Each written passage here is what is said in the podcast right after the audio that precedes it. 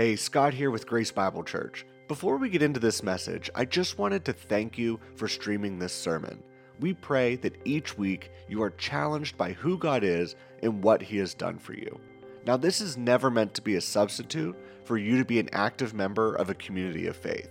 If you live in the Hollidaysburg area, or if you're in town for any reason, we encourage you to gather with us on Sunday mornings for our word and worship. You can learn more about what God is doing through our church body on our website, gbclive.org. The title of the sermon today is The Importance of Godly Leaders. The Importance of Godly Leaders. Titus chapter 1, verses 10 through 16. I'll read it in the English Standard Version.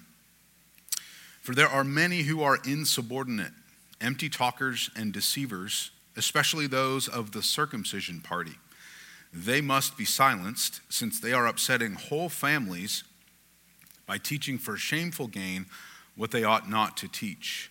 One of the Cretans, a prophet of their own, said, Cretans are always liars, evil beasts, lazy gluttons. This testimony is true. Therefore, rebuke them sharply, that they may be sound in the faith, not devoting themselves to Jewish myths and the commands of people who turn away from the truth. To the pure, all things are pure, but to the defiled and unbelieving, nothing is pure. But both their minds and their consciences are defiled. They profess to know God, but they deny him by their works. They are detestable, disobedient, unfit for any good work. Let's pray.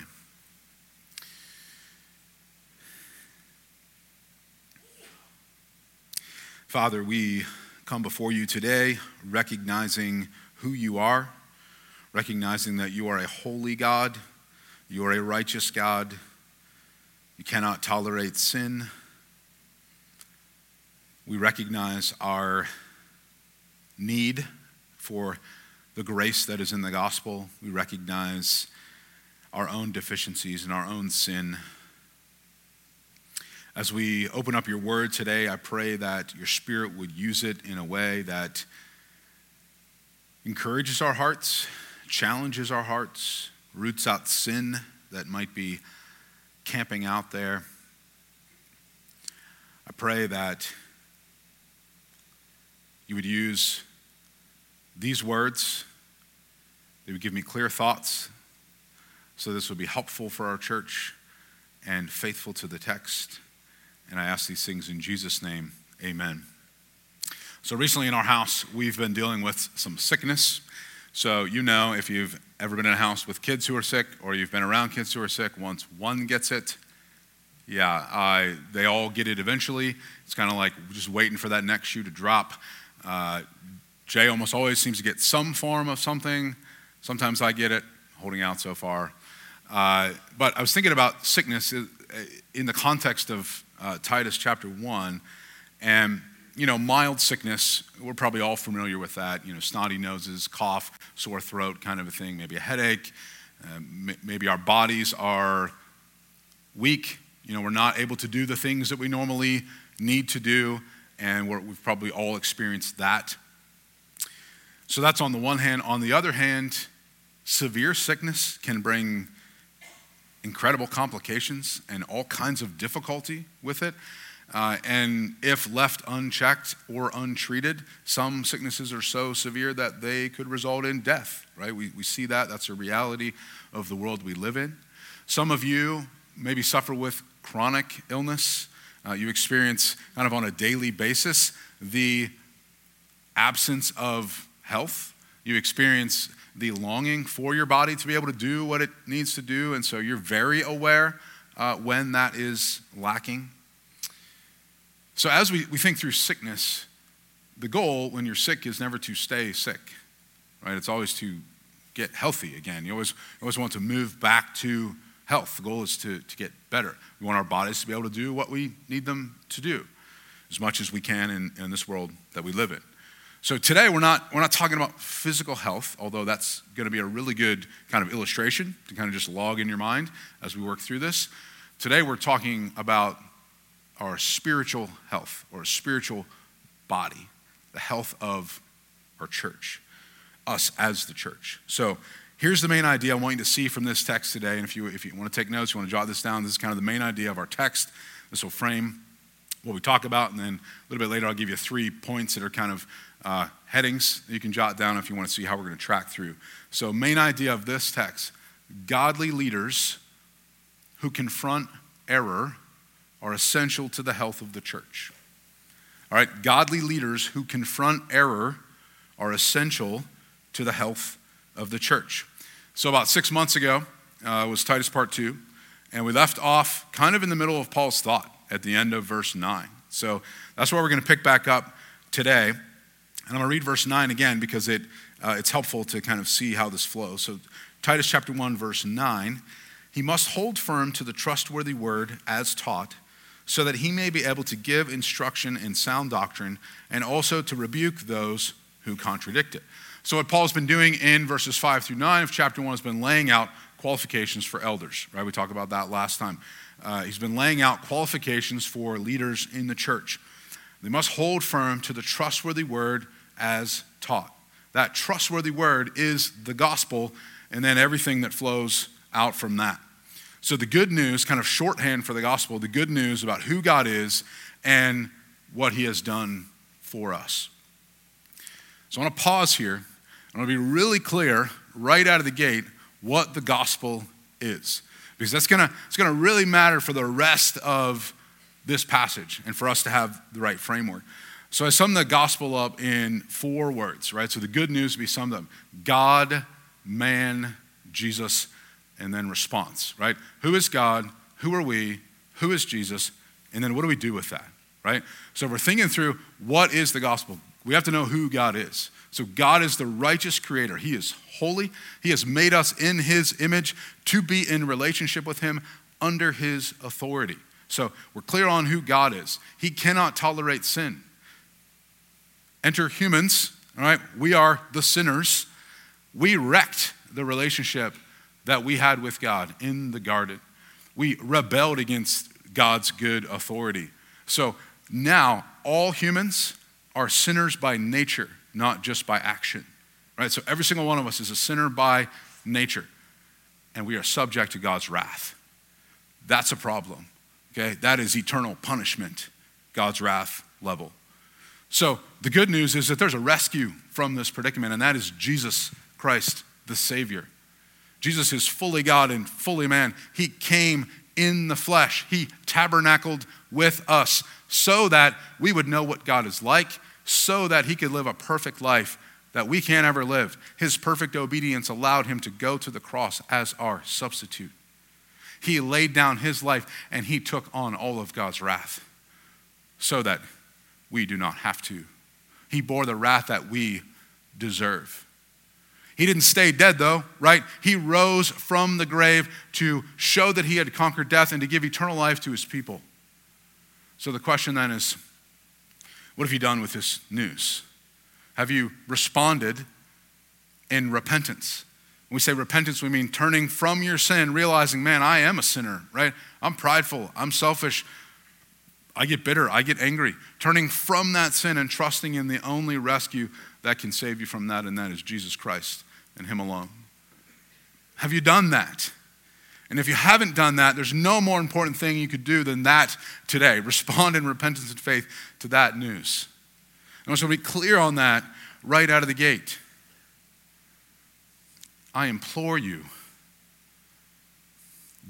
do it right now. Do it today. Turn from your sin. Eternal punishment apart from God is at stake.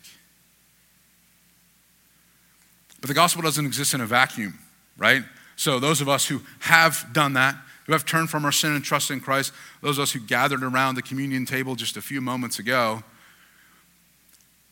the gospel isn't just a list of four words or a nugget that we're like, okay, yeah, we, we know that, right? The gospel moves out into all of life.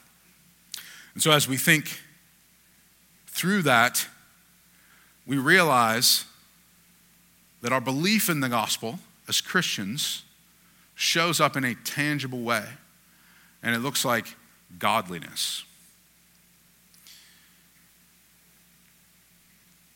sometimes I think we're allergic to talking about good works, right? Because rightfully so, we get, we're saved by faith alone, grace alone, and Christ alone. Absolutely, right? We're not saved in any way by what we do, by our good works. But flowing from our belief in the gospel should always be good works, right? So we have to talk about it. We just need to know how it fits. Good works are the fruit when the gospel has taken root in our life. So, godliness is gospel fueled good works. Godliness is good works fueled by the gospel. So, back in Titus part one and part two, kind of sketch out a theme of the whole book of Titus. So, if you would sum Titus up in one sentence, this is what I would say God's grace revealed in the gospel leads to godliness in the lives of his people. All right, theme of Titus, one sentence. God's grace revealed in the gospel leads to godliness in the lives of his people. We're going to need that gospel framework for our passage today. We're going to need to understand how that fits. That's kind of why I want to drop the gospel bomb right in the intro so we're clear on what that is and so that we understand there's, there's something we got to respond to both if we are not Christians and if we are Christians. So that brings us back to verse 9. So, verse 9, Paul gave us two reasons, and these, these, this is review, but it's important for seeing what happens in verse 10. Paul said there's two reasons elders must hold firm to the gospel to give instruction in sound doctrine and to rebuke those who contradict that sound doctrine. The first one is going to be the focus of the next sermon. All right, so part four is, is going to be chapter two. Chapter two starts out, but as for you, teach what accords with sound doctrine. Our passage today focuses on that second responsibility of elders to rebuke those who contradict it. So, what is, what is this sound doctrine thing? All right? Sound doctrine means healthy teaching. It's the gospel and all of life that flows from that, all of the ramifications of the gospel. It's teaching that uplifts and builds up the church. So the opposite of sound doctrine then is unhealthy teaching, right? So if sound doctrine is healthy teaching, the opposite of that is unhealthy teaching. Teaching that divides and disrupts, teaching that hurts and burdens the flock. And this was what was going on in Crete, all right? This was the situation. Absent godly leaders, Crete was a mess. Paul's solution for that, we saw in verse 5, was appoint elders in every town. These would be elders who were shaped by the gospel with the responsibility to give instruction in sound doctrine and rebuke those who contradict it. So, in our passage today, which is verses 10 through 16, Paul explains why it's so important that Titus appoint these gospel shaped leaders. So, that brings us back around to our main idea. So, I'll remind you of that again if you're taking notes or if you didn't get it the first time. Godly leaders who confront error are essential for the health of the church for three reasons. All right, so here's your three. If you want to jot these down, and, and we'll kind of go through these, these are, these are our, our headings. First reason godly leaders silence damaging leaders. Number two, godly leaders rebuke unhealthy teaching. And then number three, godly leaders model true godliness. All right, so I'll give you those again. Number one, godly leaders silence damaging leaders. Number two, godly leaders rebuke unhealthy teaching. And then number three, godly leaders model true godliness. So let's take a look at the first one. You'll notice that verse 10 begins with the word for. That's a connecting word. It's wanting us to see what just came before that. And you could, you could set, translate it as because. So, for because. So let's start in verse 9, and I'll read right through to verse 10, and you'll see why this matters. So, verse 9, he, so the elder, the godly leader, must hold firm to the trustworthy word as taught, so that he may be able to give instruction in sound doctrine and also to rebuke those who contradict it. For, or because, there are many who are insubordinate, empty talkers, and deceivers especially those of the circumcision party. So there are opponents in Crete, and these are opponents of the gospel that must be confronted. Now, if you notice this when we read, there's not just a few of them, there are many of them. So, what characteristics do we see here, of the many? Well, there's kind of three primary characteristics insubordinate, which would be like rebelling against godly authority, okay? But keep in mind, there's no established authority in the churches yet in Crete, so it's not like there is godly authority. So, these folks are rebelling against the gospel itself. They're rebelling against the apostolic authority of the message of the gospel. That's a problem, all right? Second thing, they're empty talkers. It has the idea of worthless talk, kind of like you would think of with a stone idol. You know, like a stone idol is about good for like propping your door open. That's about it, right? So that, that kind of empty talk. And then the third thing is they're deceivers. They teach what is not true. They lead people to believe things that aren't actually true. And then there's that phrase, especially those of the circumcision party, which is always kind of like a pesky little phrase because no one wants to deal with circumcision, you know, but it shows up all over the New Testament. So we'll deal with that in, part, in, in the second point. So just kind of file that. We'll come back to that. Here's something we need to understand those rebelling against the gospel in Crete profess to be Christians. And we see this happen kind of all throughout the New Testament. There's a lot of different places we could go.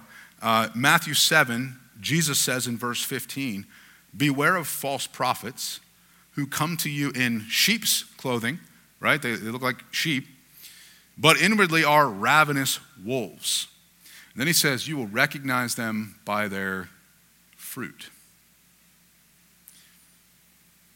We'll need that for later. Paul talking to the Ephesian elders in Acts 20, verse 29 says, I know that after my departure, fierce wolves will come in among you, not sparing the flock.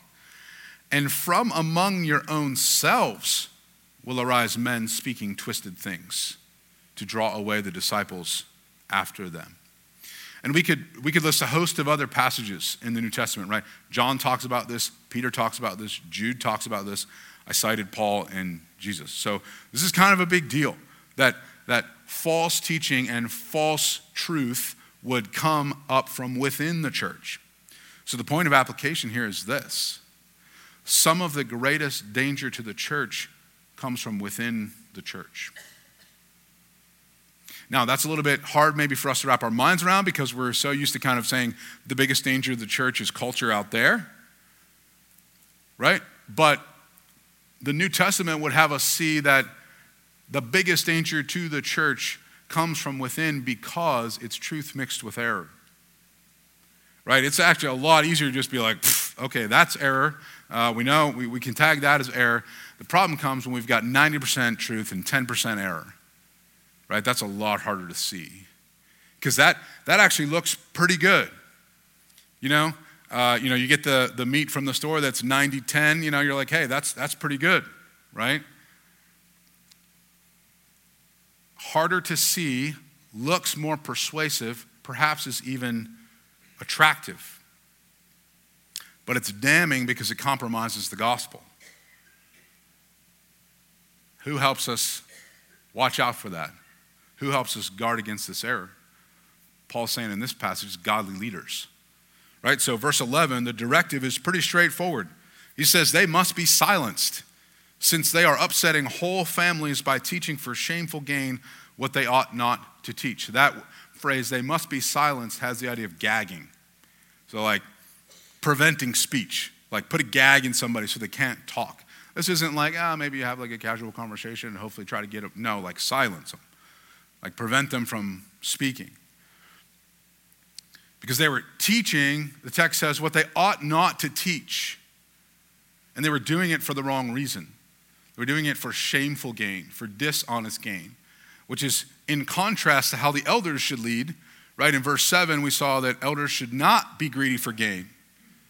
What was happening with these folks was they were kind of like, ooh, like people like hearing that. Like, they gave us a little bit more money there. We should, we should kind of preach that vein of things. We should teach over here because these guys, they got deep pockets. All right, so what was happening there was they already had kind of unofficial influence. Because remember, there wasn't established leaders there yet.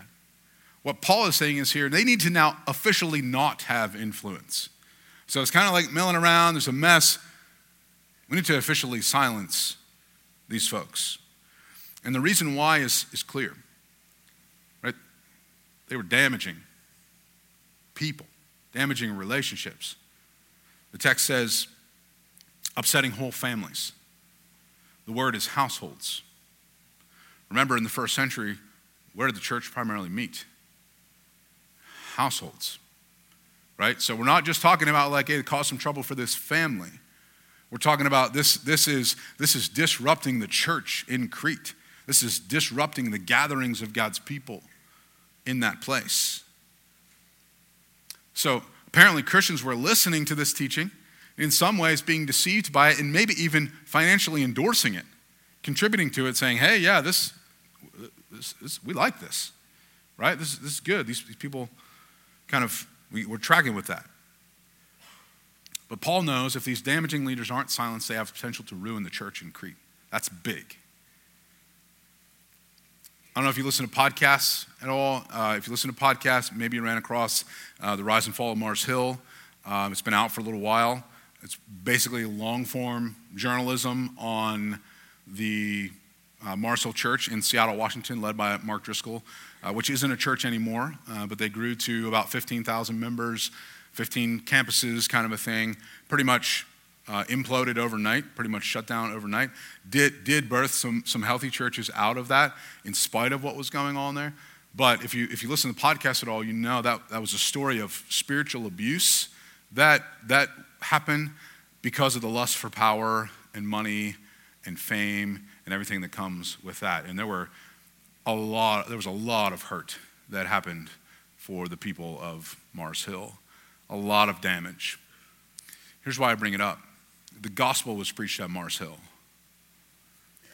In some ways, very powerfully. Spiritual transformation happened at Mars Hill, like legitimate life change, right? From death to life for people.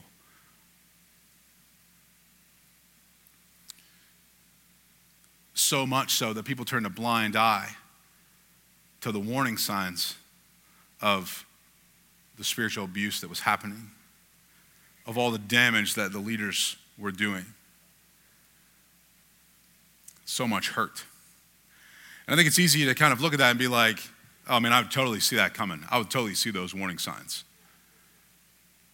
Would we? I mean, I listen to the podcast and I'm like, man, pe- people were, were, were relationally bought. I mean, they were, they were tight with people. There was relational depth, legitimate work of the Holy Spirit for years with the backdrop of all kinds of damage happening. So it, we know that the Spirit is able to work in whatever situation He wants. But let's not think that something like Mars Hill can't happen to us. When the end of spiritual transformation justifies the means of pragmatism, We've, we've already compromised the truth. So, so, what I mean by that is if, if the end of seeing people changed by Jesus means we can do whatever we want in the process as long as we're getting that, we've, we've lost the gospel. Okay? Because you don't manufacture spiritual change. I don't manufacture life change. I can't make that happen. Only the Spirit of God, through the gospel of God, can make that happen. We must not give a platform to those who are divisive, or those who rebel against godly authority, or those who shun accountability. I shouldn't be a leader if I shun accountability. Later on in the letter, and we'll get to this in chapter 3 when we get there, he says in verse 10 As for a person who stirs up division, after warning him once and then twice, have nothing more to do with him. Godly leaders will silence damaging leaders.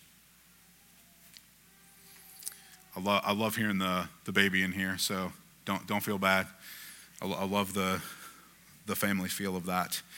That was point number one. Point number two godly leaders will rebuke unhealthy teaching. All right, so we camp out here for a little bit. Reason number two, uh, verse 12. One of the Cretans, a prophet of their own, said, Cretans are always liars, evil beasts, lazy gluttons.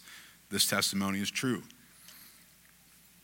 So in verse 12, Paul quotes one of their own leaders, and we're not exactly sure who it was, and really it doesn't matter for, for our purposes. The point is, Crete had like a self recognized bad rap, right? They were like, okay, we're lousy and we know, okay? Like even our own people say about that. Which is why they needed Jesus, right? Which is why it was such a big deal that the church be healthy there because they, like us, because we're lousy people without Jesus, okay? They needed Jesus. Paul, under the inspiration of the Holy Spirit, confirms this dude's testimony, whoever this, this Cretan prophet was. He says, This testimony is true. These damaging leaders in Crete were professing to be Christians but acting like Cretans. They were leading people away from Jesus. And Paul's, Paul's command here is really clear. It's, it's the imperative in the text, it's, it's the, the command with the oomph. And he says, rebuke them sharply. Therefore, rebuke them sharply. So, rebuke has the idea of corrective teaching and stern reprimand. Okay, so correction for sure, maybe through teaching, right? Silence those who are false teaching, teach what is right, and correct and, and reprimand where needed. But then he adds that word sharply. I don't know about you, I already feel like rebuke, rebuke is a pretty sharp word. I don't walk around too much like throwing the word rebuke around, you know, like it's, like I say rebuke, that's like, feels pretty sharp. But then he, he adds a qualifier and says, not just rebuke, but rebuke sharply. Okay, and that word only shows up one other time in the New Testament. It's in 2 Corinthians 13, and it's where Paul talks about having to be severe with the Corinthians. Okay, we spent a lot of time in Corinthians. We kind of know why Paul needed to be severe there. Same word, okay, has the idea of unpleasantly stern correction.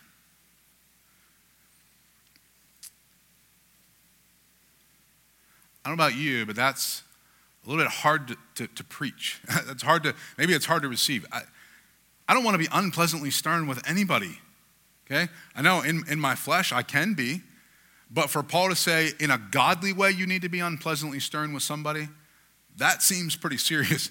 That's like, okay, there's a depth of error here that, that needs confronting, and it's going to require an unpleasantly stern manner.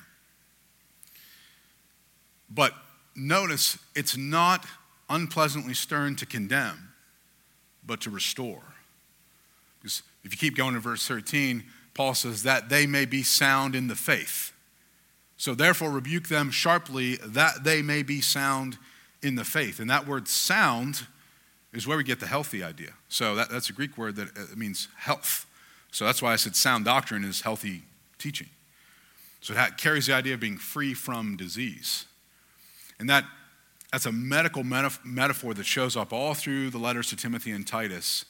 For it's a metaphor for right belief in the gospel. So sound in the faith would be right belief of the gospel that leads to right gospel living. Godly leaders rebuke sharply for the sake of the gospel, for the health of the church, and for the person who's going astray. Right? Rebuke to restore, not rebuke to condemn. Rebuke to condemn is not godly leadership. It's not godly authority. That would be abuse of that authority. We'll talk a little bit later in 16 about what happens when people don't respond to that rebuke and what, and what that says about them. But we'll get there. Humility should characterize that. So when Paul says, rebuke them that they may be sound in the faith, them and they, rebuke them that they, it's unclear who that is. So when I was first reading through this, I'm like, oh, he's obviously talking about the false teachers, right? Rebuke them so they may be sound in the faith. And I'm like, okay, wait a second. Like when you get to verse 16 and you're like detestable and disobedient and unfit for any good work, that really doesn't sound like someone who's pretty close to being sound in the faith, right? So began to get a little bit, okay, like, and as I looked at it grammatically, we don't know who the who those words refer to. It could refer to the people who are teaching the wrong stuff, it could refer to the people who are receiving it and being deceived by it, who would also need rebuked so that they don't go astray. So their lives are at stake, right? So it's unclear who that is, but here's why I bring it up and here's why I think it matters. Paul wants the whole church to be sound in the faith. So whether that unhealthy teaching is coming from someone who's teaching it or someone who's receiving it and then believing it and living by it, it all needs rooted out. Right? Paul's like, all of this junk needs rooted out, whether it's coming from the person teaching it or the person receiving it. Okay, so I think understanding that helps us kind of do a little bit of introspection, right? So, pastorally, that's going to look different case to case. But here's a question for you How will you respond if stern correction comes to you? How will I respond if stern correction comes to me? Because as a leader, I'm not exempt of stern correction, right? These were leaders in, in Crete that needed stern correction. That's why we have multiple leaders, right? Would we respond defensively or pridefully? Or would we respond in repentance and humility? How we respond in those moments says a lot about our belief in the gospel.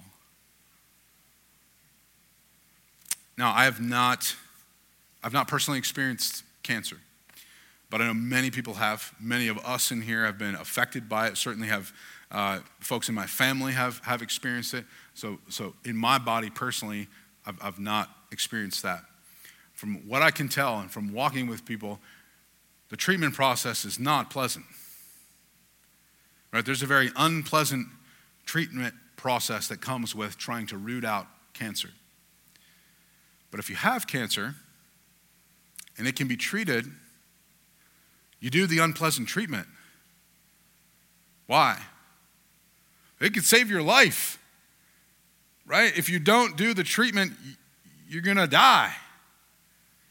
So, regardless of how unpleasant it is, you endure it because it's for your good. Unhealthy teaching is like spiritual cancer. Disease doctrine is like poison. Godly leaders will rebuke unhealthy teaching so that you'll be sound in the faith. It's for your good. But notice it's not just sound in your faith, like personal faith. I don't know if you notice the wording there. Paul says, so that you might be sound in the faith. So think sound doctrine, right? The body of truth that comes with the gospel. Jude 3, the faith once for all delivered to the saints. Doctrine that's both biblically faithful and useful for life. Sometimes I think when we hear doctrine, we're like, ah, I don't mess with that. Well, how do you live? You mess with doctrine, right? Whatever you live, that's what you believe, right? So we all, we all do doctrine. We just might not call it that. So let's go back to that pesky circumcision phrase back in verse 10 and put that together with verse 14. All right, verse 14 uh, says, Not devoting themselves to Jewish myths and the commands of people who turn away from the truth. So let's try to put some handles on this unhealthy teaching because, okay, unhealthy teaching, whatever, that's super vague. Let's try to put some handles on this. All right, so we got three phrases here. We got circumcision party, okay, uh, we got Jewish myths, and we got commands of people who turn away from the truth. All right, so we don't exactly know what the error was, and, and I love when that happens because uh, if it was super specific, we'd be like, oh, yeah, pff, get rid of that. that. That's not an issue for us. Uh, it's not super specific, it's vague enough that we can actually draw a really broad application for us from it. So we know the circumcision crew, every time they show up, that means there's some kind of Jewish background thing going on here, right? So think of it like Jesus plus circumcision. Okay, it's like you need circumcision as part of your Christianity, right? So we're not going to get into a biological lesson today. I'll spare you that. But the point being, you were adding something to what it meant to be a Christian, right? And so probably not just that either, because you throw in some Jewish myths, who knows what else kind of was floating around that was kind of be the benchmark for being godly. Uh, but it kind of summed up in that phrase commands of people who have turned away from the truth. So, another way to say that would be merely human commands. And I didn't realize this until I looked at it this week. That's a technical term that's used kind of across the scriptures to refer to commands that are meant to replace what God requires.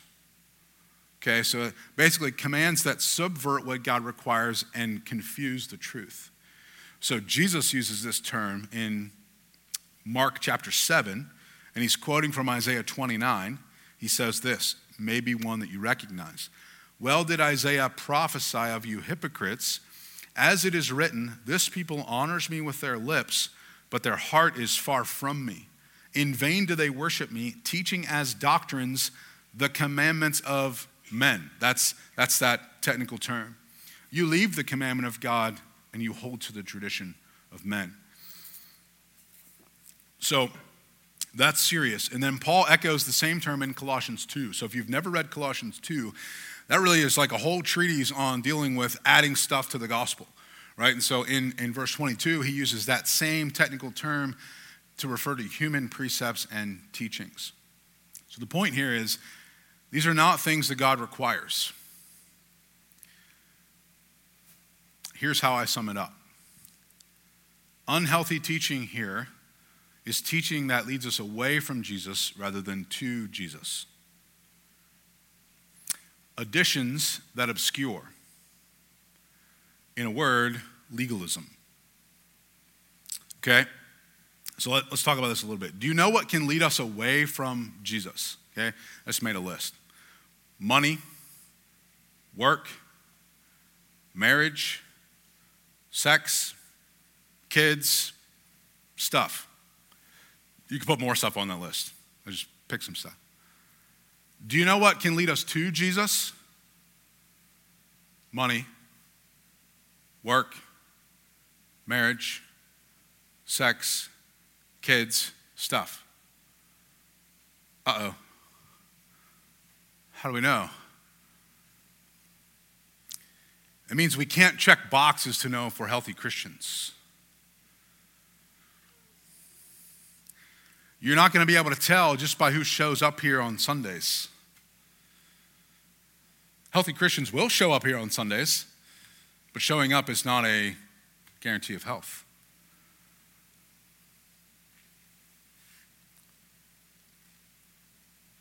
You're not going to be able to tell based on whether or not you have a drink when you go out with your friends. So in Galatians 2, Paul confronts Peter.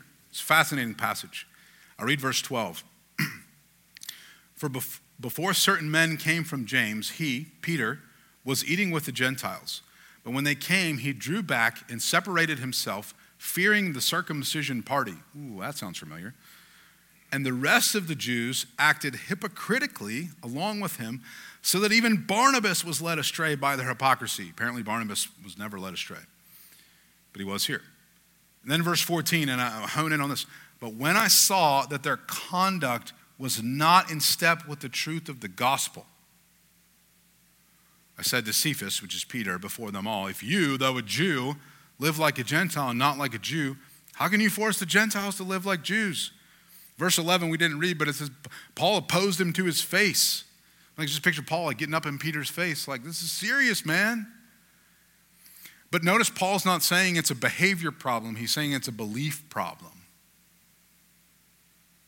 He said, Your conduct is not in step with the truth of the gospel. Yeah, but I believe that Jesus died, he was buried, he rose again. Yeah, but your action doesn't line up with godliness that flows from the gospel.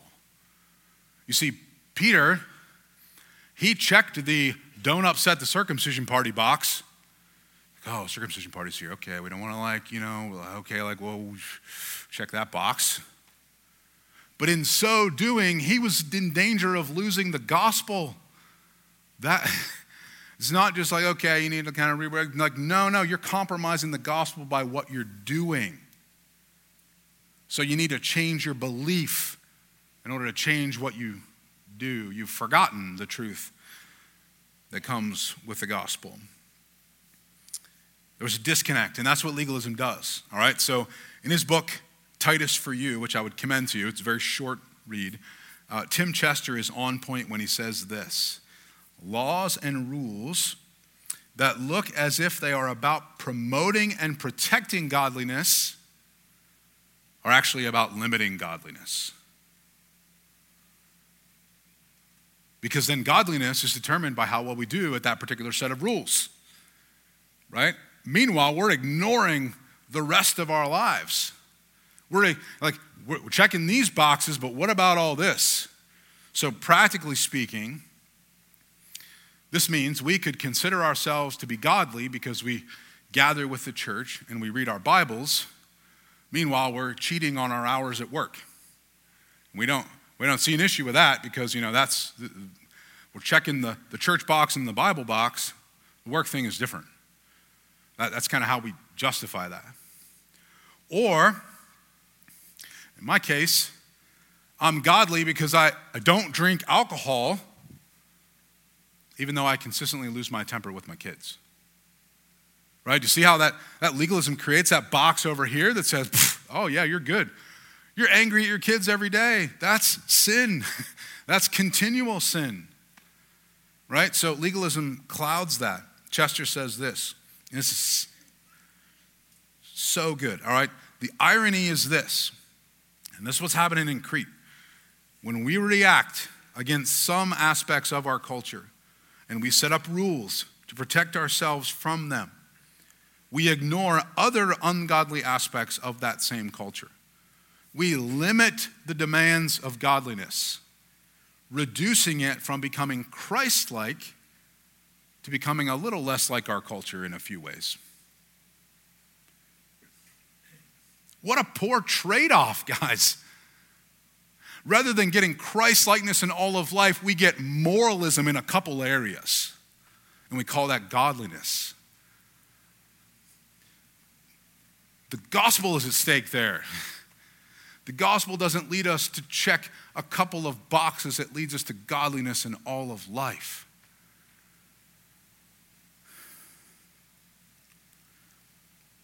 Let me illustrate this a little bit. We have a lot of conversations about video games in our house, all right?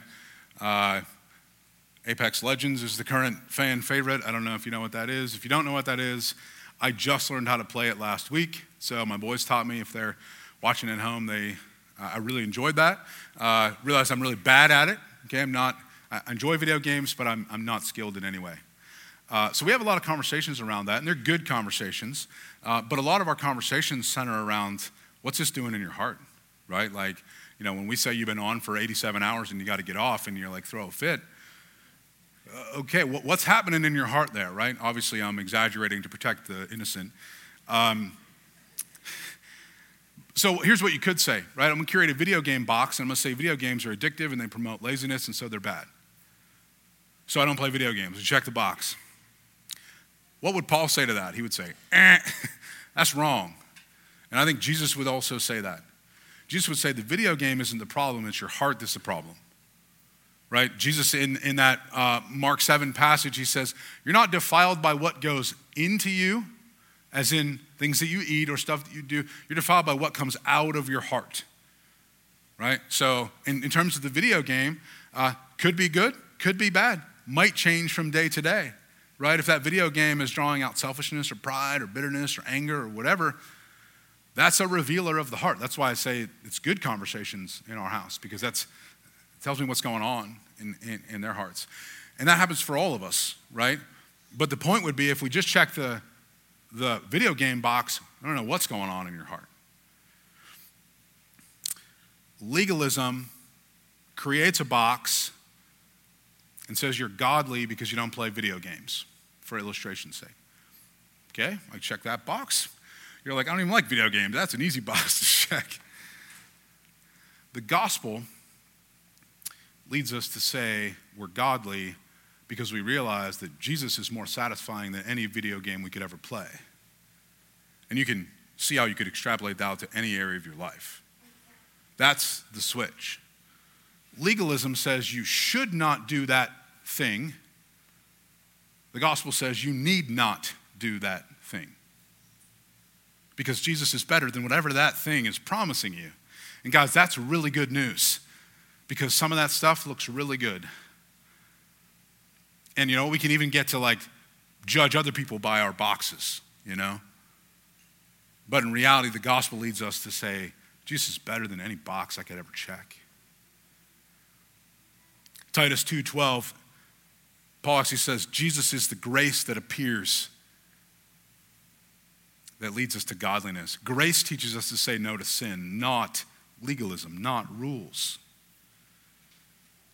Grace in the gospel is the fuel for godliness. Remember, I said godliness is gospel fueled good works.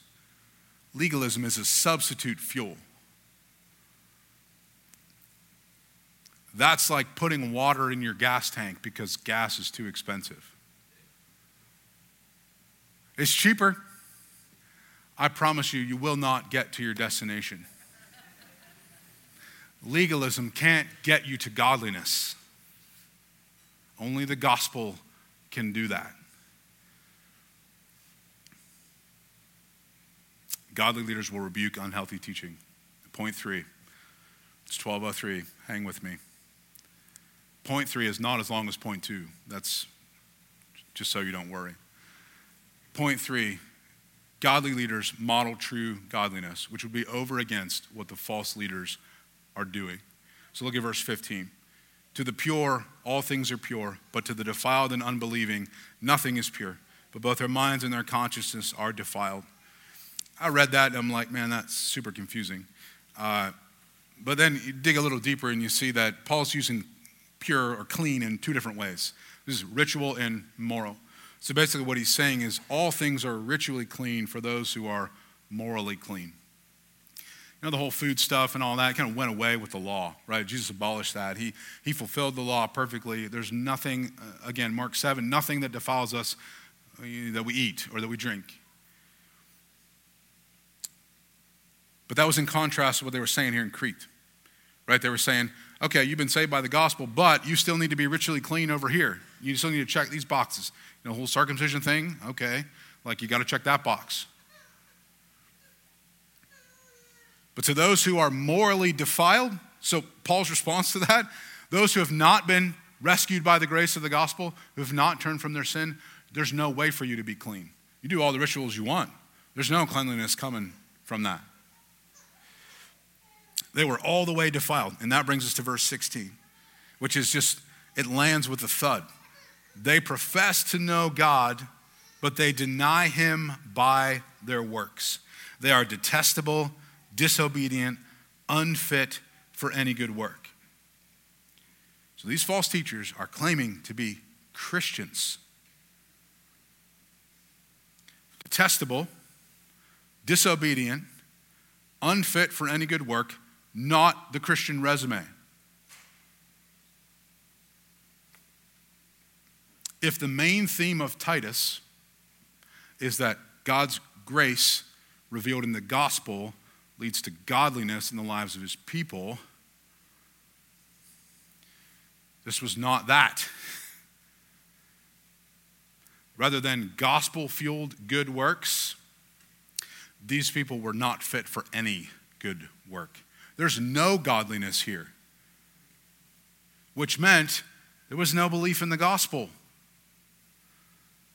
And really, verse 16 acts as the hinge for the whole letter. So, Paul's established a need for leaders in the beginning of chapter 1. He's established like the serious problem in Crete. And then in verse 16, he lands on this issue. These people are actually saying you could believe the gospel and then not live like you believe the gospel. Paul's saying, no. In fact, he's going to spend the rest of the letter saying, gospel belief will lead to obedience. Gospel belief will lead to godliness. If it doesn't, it's not gospel belief. He's going to say some strong stuff later in the letter. I talk a lot about the difference between confessional belief and functional belief. We can confess something. I think this is true. I believe this is true. Functionally, how do we live? Paul Tripp says the truths you actually believe are the truths that you live. That's why I said everybody does doctrine. Truth not lived is truth not believed. You cannot profess to know God and then deny Him by what you do. That's anti gospel. We cannot be a church that says we believe the gospel and then not have godliness show up in our relationships with each other. We need to quickly repent when we see that happening. Because we're, we're going to wrong each other. There's no doubt about that. We're a family, right? We're humans. We need to quickly repent when that's pointed out to us or when the Spirit points that out to us. And godly leaders help us here because they model true godliness rather than counterfeit, legalistic, box checking godliness. Leaders show us the way. And we all need models of godliness to follow. And that's really what Titus 2 is going to be all about. That's going to be part four. Godly leaders who confront error are essential for the health of the church. Godly, gospel shaped, right? Leaders, plural, not just one, who confront error, not passively stand by, help the church grow in godliness which glorifies God. Let's pray.